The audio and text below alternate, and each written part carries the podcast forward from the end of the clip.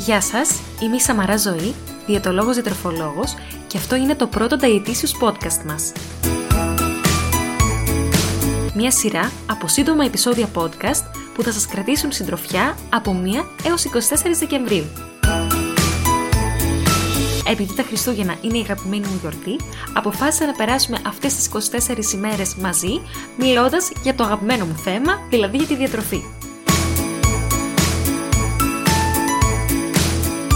Ελπίζω να τα βρείτε ενδιαφέροντα. Γεια σας και καλώς ήρθατε στο 4ο επεισόδιο του Daytisious Podcast μας. Το θέμα του σημερινού επεισοδίου είναι η παιδική διατροφή και τα επιλεκτικά παιδιά. Οπότε σήμερα απευθύνομαι περισσότερο στους γονείς που τα παιδιά τους επιλέγουν να τρώνε πολύ μικρή ποικιλία τροφίμων. Ξέρω πως είναι ένα θέμα που απασχολεί πάρα πολλούς γονείς και ξέρω πως είναι πολύ δύσκολο στο χειρισμό του. Τι μπορώ να κάνω?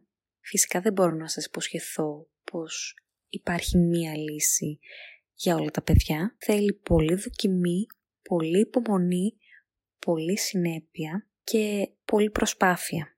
Ξέρω πως στη δύσκολη καθημερινότητα είναι δύσκολο για σας να μην πέφτετε στην παγίδα που να ικανοποιείτε τις γευστικές προτιμήσεις του παιδιού σας και δεν θα σας πω να μην το κάνετε. Απλώς πέρα από τα φαγητά που επιμένει να επιλέγει θα πρέπει σιγά σιγά να μάθει να επιλέγει και κάποια άλλα.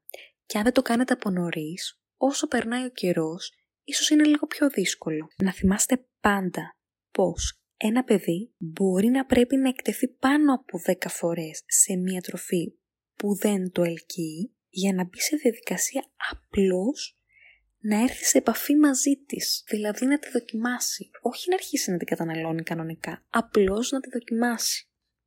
Ποια είναι η λύση? Πέρα λοιπόν από την συνεχή έκθεση στο τρόφιμο που δεν επιλέγει, καλό θα ήταν να προσπαθήσετε να γίνετε λίγο περισσότερο ευρηματικοί. Τι εννοώ με αυτό? Θα σας πω κάποιους ενδεικτικούς τρόπους και φυσικά μπορείτε να σκεφτείτε κι εσείς μόνοι σας διάφορους τρόπους ανάλογα με το παιδί σας. Πρώτον, μπορείτε να αλλάξετε την εμφάνιση του φαγητού ώστε να είναι πιο ελκυστικό. Κάντε σχεδιάκια στο πιάτο του φαγητού, σχηματάκια, ας πούμε μπορείτε με διάφορα φρούτα να σχηματίσετε ένα ζώο ή μπορείτε να τα δημιουργήσετε αυτά τα σχηματάκια μαζί του. Επίσης μπορείτε να φυτέψετε κάτι μαζί του, ώστε να το βλέπει, να αναπτύσσεται και να θέλει μετά να το δοκιμάσει.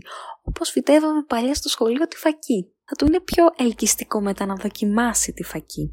Με βάση αυτό θα μπορούσατε να μαγειρέψετε και μαζί του κάποια τρόφιμα που δεν του αρέσουν. Γιατί μέσω από αυτή τη διαδικασία θα δει πώς προκύπτει το φαγητό που δεν επιλέγει. Και θα του είναι πολύ πιο ελκυστικό στη δοκιμή. Χρησιμοποιήστε ωραία σκεύη. Π.χ. σκεύη που έχουν εθικά και υπάρχουν πάρα πολλά στο εμπόριο, που είναι πάρα πολύ ελκυστικά, ή σκεύη με τους αγαπημένους του ήρωες. Προσφέρετε ένα φαγητό που δεν του αρέσει σε εναλλακτικές μορφές. Π.χ. αντί για φακές, μπορείτε να δοκιμάσετε να το προσφέρετε φακοσαλάτα ή ζυμαρικά φακής ή μπιφτέκια φακής. Αναφέρω συνέχεια τη φακή σαν ενδεικτικό όσπριο. Επίσης πάρα πολύ σημαντικό είναι πως αν σας βλέπει εσάς τους ίδιους να καταναλώνετε ένα τρόφιμο, υπάρχει μεγαλύτερη πιθανότητα να ξεκινήσει να το καταναλώνει και το ίδιο. Γιατί τα παιδιά λειτουργούν πάρα πολύ μιμητικά.